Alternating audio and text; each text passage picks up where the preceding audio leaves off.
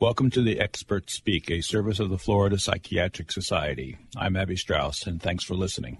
There is so much discussion these days about the role of pesticides in our lives. Rachel Carson even was one of the first people who wrote about it back in the 1950s, and she was one who even argued that properly used there may be a role for it, but improper or overuse and they could cause devastating problems.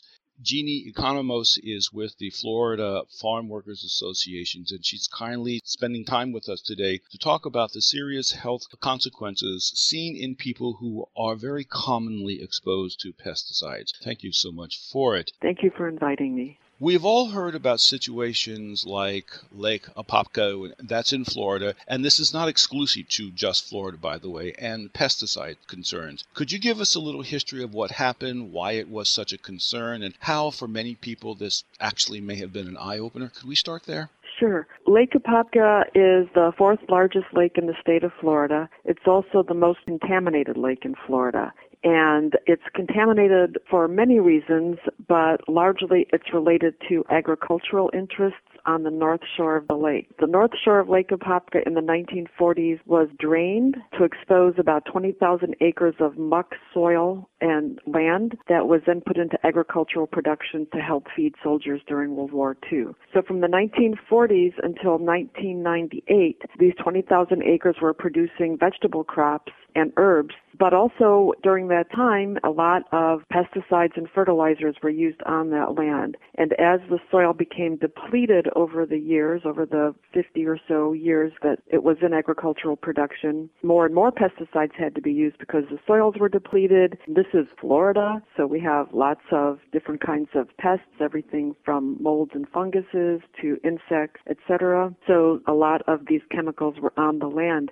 What the processes was on Lake Apopka during the production years was that the water from the lake was pumped onto the farmland for like nine months out of the year to irrigate the crops. And then in the summertime, when there was no production, that water was pumped onto the land to kill weeds and to stop soil oxidation. So for 50 years, you had a flow of water from Lake Apopka onto the farmlands and from the farmlands back into the lake. So as a result, there were a lot of pesticides and fertilizers that went from the farmland into the lake. Whereas Lake Apopka was a premier bass fishing lake in the 1960s and 50s, by the 1980s, it was an eyesore.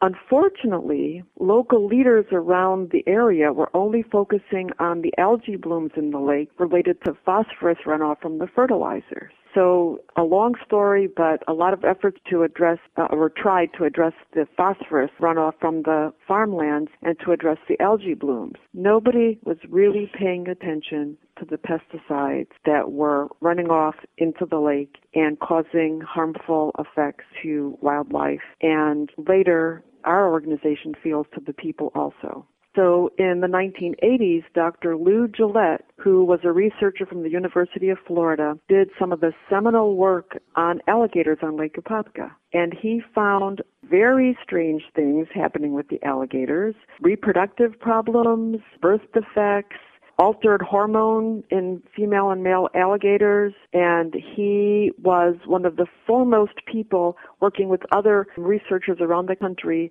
that looked at endocrine disrupting chemicals in the environment. He concluded that it was pesticides that was causing the problems with the alligators on Lake Apopka. From your perspective, as best as you can state, did the problem evolve because there wasn't the science to show that the pesticides were an issue, or was it an indifference?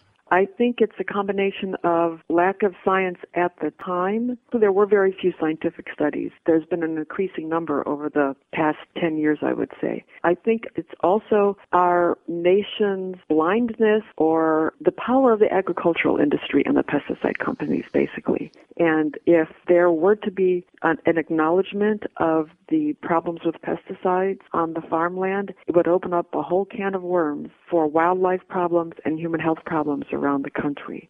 And I don't think our political leaders wanted to go there. I think the agricultural lobby and the pesticide lobby also had an influence in that.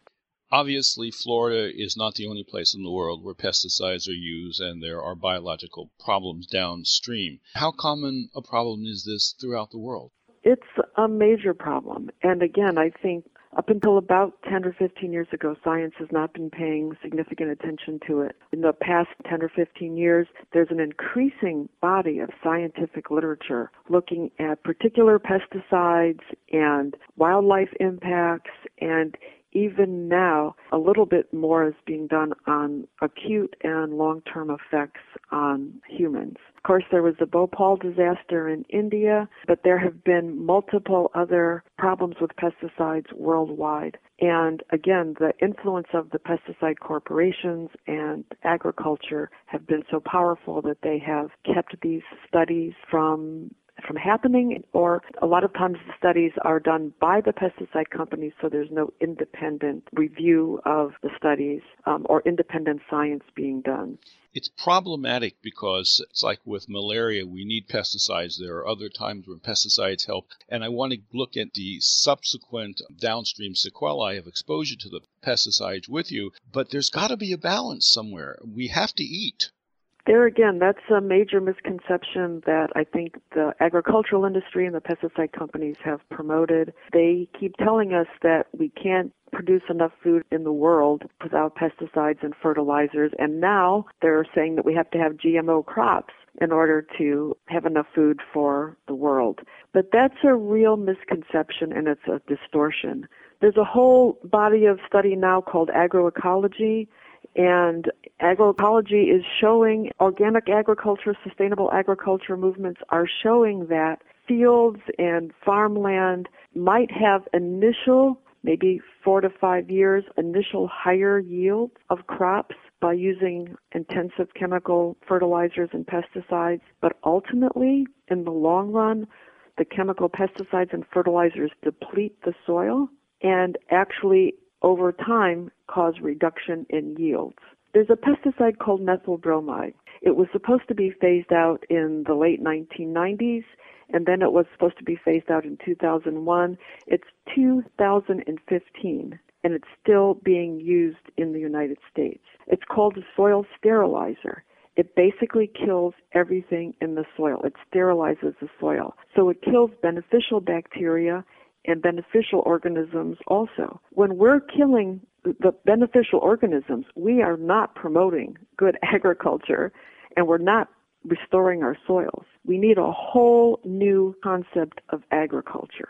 We need to relook at the way we do agriculture in this country. And I say in this country because this country is pushing its policies on other countries around the world. And that's really critical because the six big pesticide corporations, and I can name them, Bayer, BASF, Dow, DuPont, Syngenta, and Monsanto are the six big chemical corporations. They're not all U.S. based, but they are pushing these policies on other countries around the world and we are losing subsistence agriculture. Early on in the medical training, there is the notion of when and how to use antibiotics. And we do have good bacteria in the gut, and we have bad bacteria in the gut. And we need to keep the good bacteria, but sometimes when people are sick, they go through a period of antibiotic use. We kill all the bacteria, so it takes a while for it to refertilize, shall we say. And I think the concept is, is very similar. All this is incredibly interesting, and I know it's very important in, in a public health manner. But let's go back just to what effect are the current use of pesticides having? Well, you talked about the alligators. Is it that they're losing their ability to reproduce? Is that being seen in human beings as well? That's a, a very complicated question. Yes, I know. Um, so Dr. Lou Guillette published his studies in the 1980s and he was laughed at. But now we know that he was one of the foremost scientists looking at endocrine disruption in wildlife. Tell us what an endocrine disruptor is or hormone disruptor is. Yes, absolutely. Many of the chemicals in our environment, and I include other chemicals besides pesticides, although of course I'm mainly focused on pesticides myself. When they get into the body, they fool the body because they act like hormones. So we have receptor cells in our body that hormones attach to, and then those receptor cells recognize it as a hormone and they do certain things in the body. Well, some pesticides and other chemicals basically fool these receptor cells into thinking they're hormones and they attach to these receptor cells and then they cause hormone disruption or endocrine system disruption. So they are affecting our endocrine systems. I think just about every week there's more scientific studies looking at this. In fact, the EPA started back in the 1996 or 7 and then there was political problems and so it ended, but the EPA actually has an endocrine disruption task force to look at these class of chemicals that are doing this. But basically, one example of that is early puberty in young girls and women. There are some indications of, there's been actually quite a few studies that have looked at decline in fertility in males, affecting the semen and both sperm function and sperm formation. So there are increasing numbers of studies that are looking at this, and it's very problematic. And I think we all need to be very concerned about this. And again, I think it really needs to inform how we go forward, both with agriculture and with the use of chemicals. I think it was Environmental Defense or Environmental Working Group, one of those groups did a study of cord blood of newborn babies. This was like a couple of years ago. So this is recent. And cord blood of newborn babies had over 240 chemicals in it. That's pretty telling. So these children are exposed to these unnatural chemicals during gestation. Do we have data about developmental problems, birth defects, learning disabilities? Again, I work with farm workers, so I'll give you a couple of examples. There's a very bad pesticide called chlorpyrifos, and we've been trying to get it banned for a long time. There have been three areas of study on this pesticide. It used to be called, it, its trade name was Dursban. Quite a few years ago, it was banned for residential use because studies in New York showed that it had detrimental effects on children, on cognitive abilities of learning disabilities, ADHD in children. That pesticide is still allowed for use in agriculture. Well, there's kids in agriculture. There's children that work in the fields, even though they there are some states that have laws that they're not supposed to. They do anyway. Parents bring home pesticides on their clothes and they get in their truck or their car after work and they have their work clothes on. They're bringing home residue. There have been studies looking at residue in the homes of farm workers, swab tests, and they've found pesticides on countertops, on carpet, in the home, on toys. So kids are getting secondary exposure to this pesticide that's been banned for residential use. Is there a difference between pesticide poisoning and pesticide exposure? A lot of people go to the garden shops and they get weed killers and the like, and they're spraying their backyards. Are we talking about a substantive difference in the level or the type between poisoning and exposure? Is there much knowledge about that yet? In some way we're all kind of exposed to pesticides. Anybody that eats conventionally grown food is likely exposed to pesticides. And if you do use pesticides in your home or on your yard, which I highly discourage, then you're exposed to pesticides. And of course, farm workers are doubly or triply or quadruply exposed to pesticides because they're around it every day. So exposure is one thing. Poisoning usually means that you're exhibiting symptoms of exposure. And that can be related to many things. It could be related to the dose, to the type of pesticide. It could be related to your own predisposition toward your own genetics or predisposition, whether you have a, a, weakened immune system, you might be more susceptible to it. But poisoning generally means exhibiting symptoms. But I want to, I hesitate to even focus on poisoning because some people may exhibit acute symptoms, but farm workers and other people might have chronic I'm more concerned actually right now about chronic effects of pesticide exposure, which is, it's much more difficult to prove. It's much more complicated because you're looking at a long period of time, but there have been scientific studies, for example, that link Parkinson's disease to pesticide exposure. That's a long-term chronic effect. There's been a study that NIH did that looked at DDT, exposure to DDT, and autoimmune disease. I work with a population of African American farm workers that have a series of chronic illnesses, one of which is a high prevalence of lupus, which is an autoimmune disease. And the African American farm workers were exposed to DDT while it was still legal to use and before there were any EPA worker protection standards to protect them or to educate them about pesticide exposure in the field. It's a natural segue here. Healthcare providers probably do not adequately understand these background issues, and I'm particularly struck by the need for more of an occupational or exposure history when people present with an illness. You have a program to teach healthcare providers to think this way. Can you tell us a little bit about it? Sure. We have been very frustrated with trying to identify and report pesticide related illness in farm workers. The Farm Worker Association of Florida worked with the Farm Worker Health and Safety Institute and developed a training for healthcare providers. It's about an hour and a half long training, and we've done it in clinics and health departments around the state of Florida.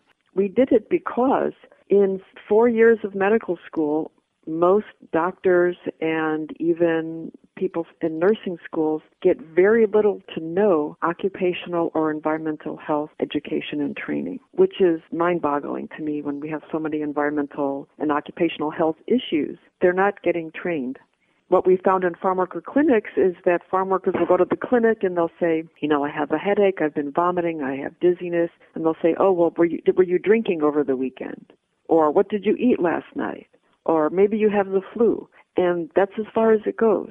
They don't ask them, well, where do you work? What were you exposed to? Did they spray yesterday? So one of the things that we have been encouraging is for health providers, and again, I speak specifically for farm workers, but I think it goes across the board for other industries as well. We feel like it's increasingly important for health providers to take occupational health histories to begin to look at what kinds of exposures people may be having in their workplace. And of course, with farm workers, our concern is pesticides. Because if they're not looking at that, then they are missing the acute symptoms. And if you miss the acute symptoms, then those acute symptoms are going to lead to long term chronic health effects. Where can someone go, the average person? Where can that person go to get reasonable, balanced, reliable information about this entire issue? There are two very good organizations Beyond Pesticides is a national organization and they have a very long history. I think they're 35 years old. They have a very excellent website. They have experts that have been working with them, scientists on their board of directors. Google Beyond Pesticides and you can find out a lot of information there. And then Pesticide Action Network, North America. Actually, Pesticide Action Network is an international organization, but you can go to their website also and they have places on their website where you can look up various pesticides and find out their short-term and long-term effects. There's also the Endocrine Disruption Exchange also has a website called Critical Windows of Development. It takes a long time to load because it's very extensive and they have done various chemicals, one of which is chlorpyrifos. They have taken the nine month length of the development of the fetus and looked at health studies and shown points along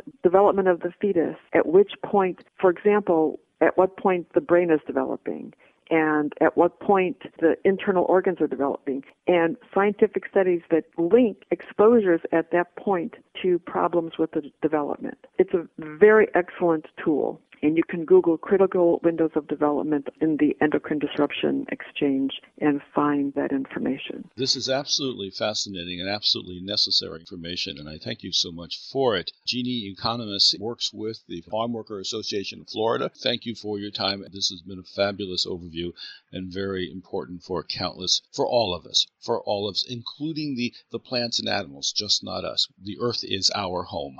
Absolutely. Thank you.